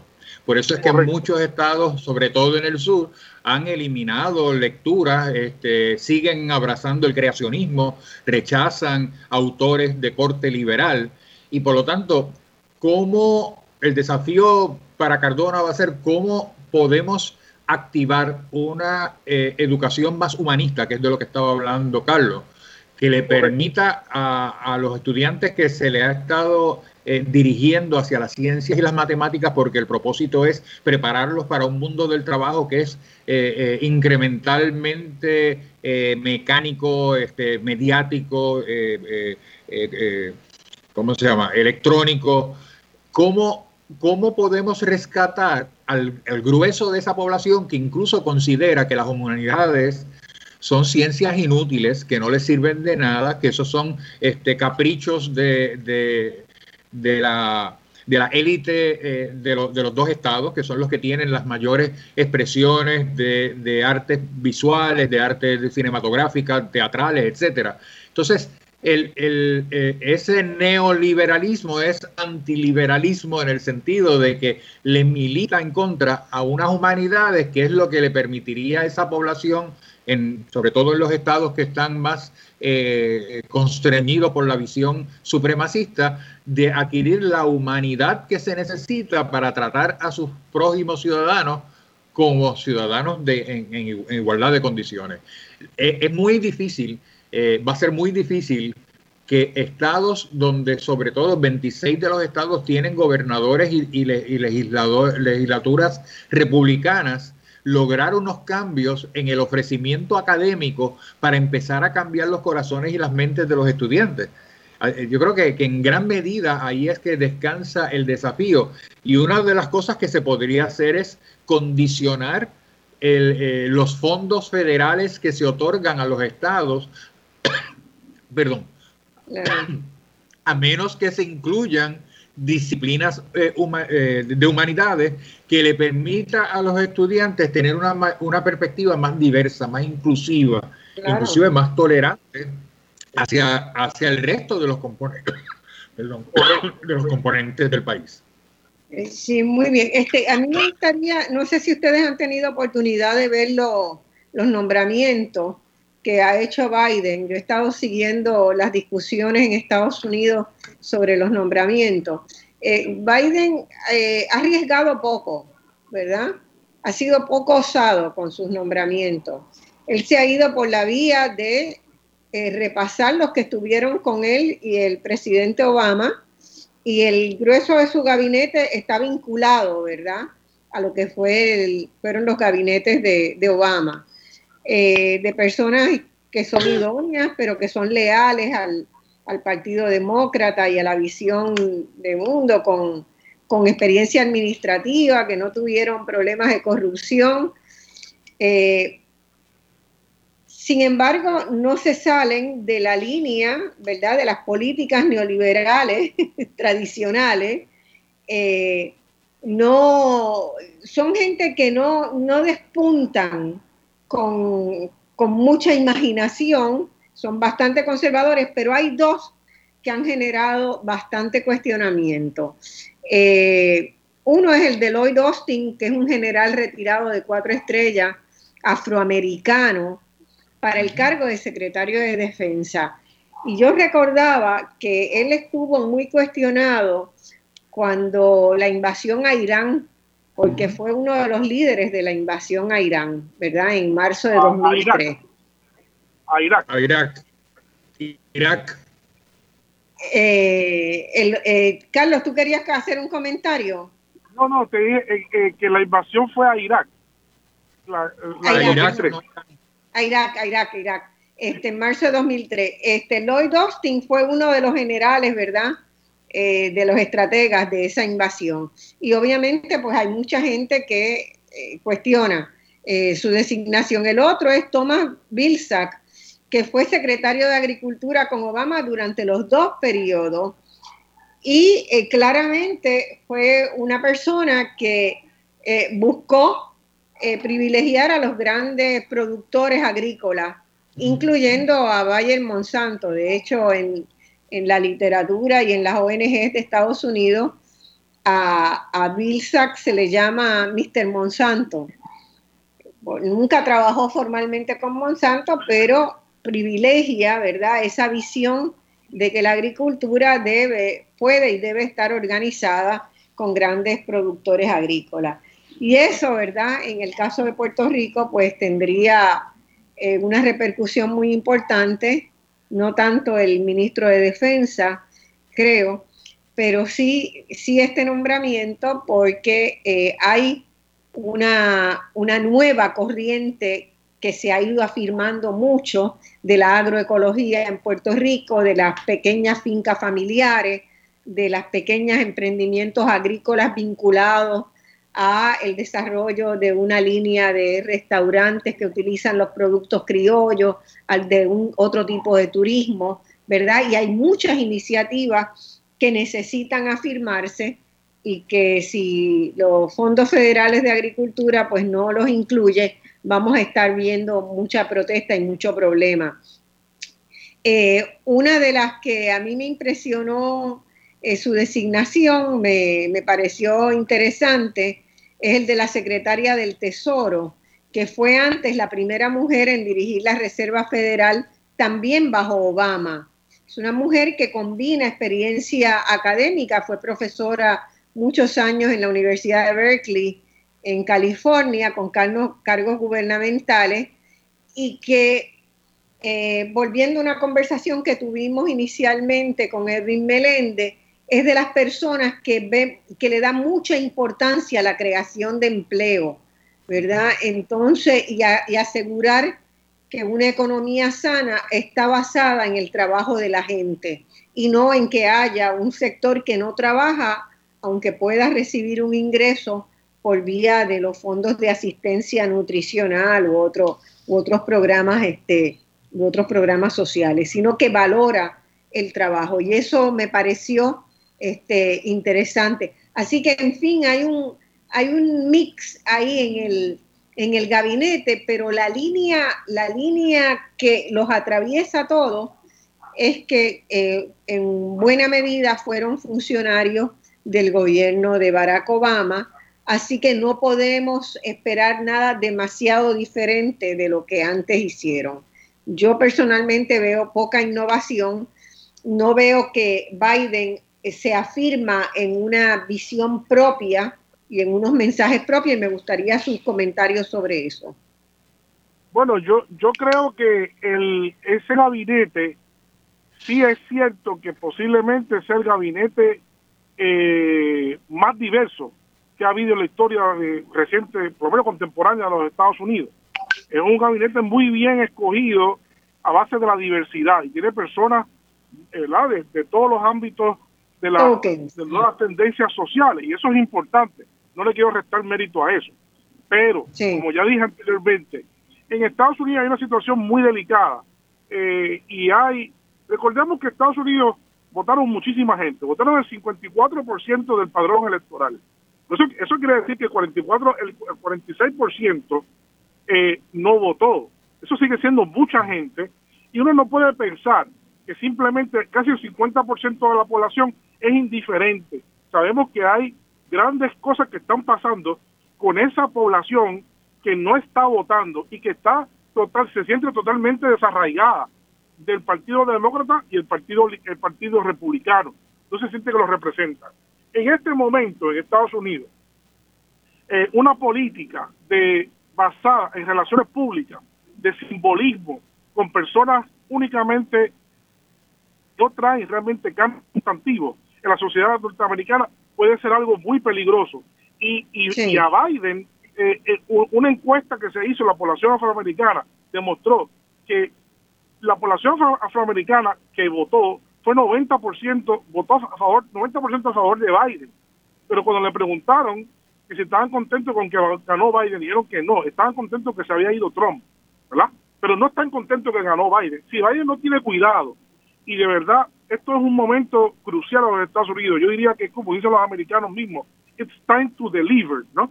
No es tiempo para hacer eh, política de ficticia, ¿no? Una, una, real ficción, sino de, de, hacer cambios. Y los cambios que hay que hacer en Estados Unidos para atender el problema fundamental de los blancos supremacistas, de los blancos empobrecidos por la desindustrialización. Eh, y el problema de la marginalidad de la población afroamericana y la pobreza los inmigrantes tiene un solo nombre.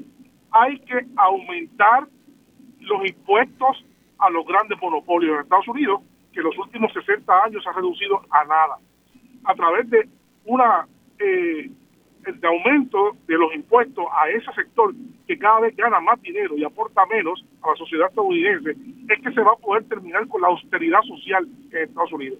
Si Biden continúa con la autoridad social, con la autoridad social en Estados Unidos, yo pronostico, ¿verdad? no me gusta pronosticar, pero tiene, va a tener muy difícil el panorama para ganar el 2024. Estados Unidos no aguanta más la austeridad social. Tiene que hacer, como él dijo, un New Deal, ¿verdad? Un New Deal distinto, un Green New Deal, pero para eso hace falta mucho dinero y yo no veo, como dice Marcia, la actitud de buscarlo. Este, yo lo que sí creo es que él se ha tirado bastante a la segura dentro de lo que es esta coyuntura para eh, ¿verdad? tener estabilidad en el gabinete, porque en la mayoría hay gente que conoce, que ha trabajado en el gobierno, que ha ejercido cargos en el altos cargos en el gobierno. En casi todos los casos, eh, estos eran los vice eh, o los propios secretarios, ¿verdad? Los subsecretarios o los o los secretarios del, en el gobierno de Obama. Así que han tenido, ¿verdad?, ya una praxis concreta que probablemente en esta coyuntura tan inestable le ayuda mucho. Eh, yo quería un último comentario de ustedes sobre el terreno internacional, porque me parece que eh, claramente el mundo celebró la salida de Trump, del presidente Trump, y, y aguarda, ¿verdad?, con mucha expectativa cómo es que se van a organizar las relaciones, se van a recuperar las relaciones con Estados Unidos. En los primeros días, Biden el primer día tomó dos medidas importantes, que era la revinculación con la Organización Mundial de la Salud, que eso en la perspectiva de la, este, de la pandemia es importantísimo, y la firma del Pacto de Cambio Climático. Eh, si sigue por ahí, eh, es, es interesante ¿verdad? Que Estados Unidos pueda recuperar un lugar en el contexto de las discusiones mundiales sobre los problemas fundamentales internacionales. Eh, a mí me parece, Marcia, y, quiero hacer un comentario sobre lo que estábamos hablando hace un momento sobre ese balance del, del, del gabinete que está vinculado a la cuestión internacional. Y es que yo creo que la estrategia de, de, Biden en este momento es crear una estabilidad eh, que por un lado mejore la imagen de los Estados Unidos a nivel internacional, manteniendo un nivel de estabilidad en el gobierno, un nivel de confiabilidad en términos de las relaciones con los otros países, a la misma vez neutralizar la influencia de Trump en el Partido Republicano y del Partido Republicano en el gobierno y a la misma vez empezar a abrir la puerta después de las elecciones del 2022, porque siempre está el temor de que pierdan la mayoría en el, o sea, la, eh, eh, eh, la igualdad que tienen en el Senado e incluso que puedan perder este, escaños en el Congreso, para entonces poder en, un, en esa segunda mitad del cuatrenio empezar a establecer unas políticas públicas, como decía Carlos, que estén dirigidas a empezar a reducir esa desigualdad social, pero él no puede arrancar con eso desde ahora porque provocaría un efecto adverso muy militante que, que entonces eh, le, le, castraría el la segunda mitad de su, de su cuatrenio. Ahora, eso a nivel internacional. a una estabilidad ahora hasta asegurar las dos cámaras en, eh, dentro de dos años, ¿verdad? Que son las elecciones congresionales. Entonces, a la vez, lo otro que va a hacer es estabilizar las relaciones internacionales. Por ejemplo, va a restablecer las relaciones con Cuba y quitarle el estatus de, de, Estado eh, que favorece o, apoya el terrorismo. Este, yo creo que va a, tratar de neutralizar el, apoyo que le dio Pompeo a la cuestión de, de la represión en Hong Kong. Y lo otro que yo creo que va a empezar a hacer, y el, y el, asesor de seguridad nacional latino eh, que está nombrando, es cómo poder regresar a la América Latina y contrarrestar la influencia que está teniendo sobre todo China en la economía desde el cono sur hasta Centroamérica.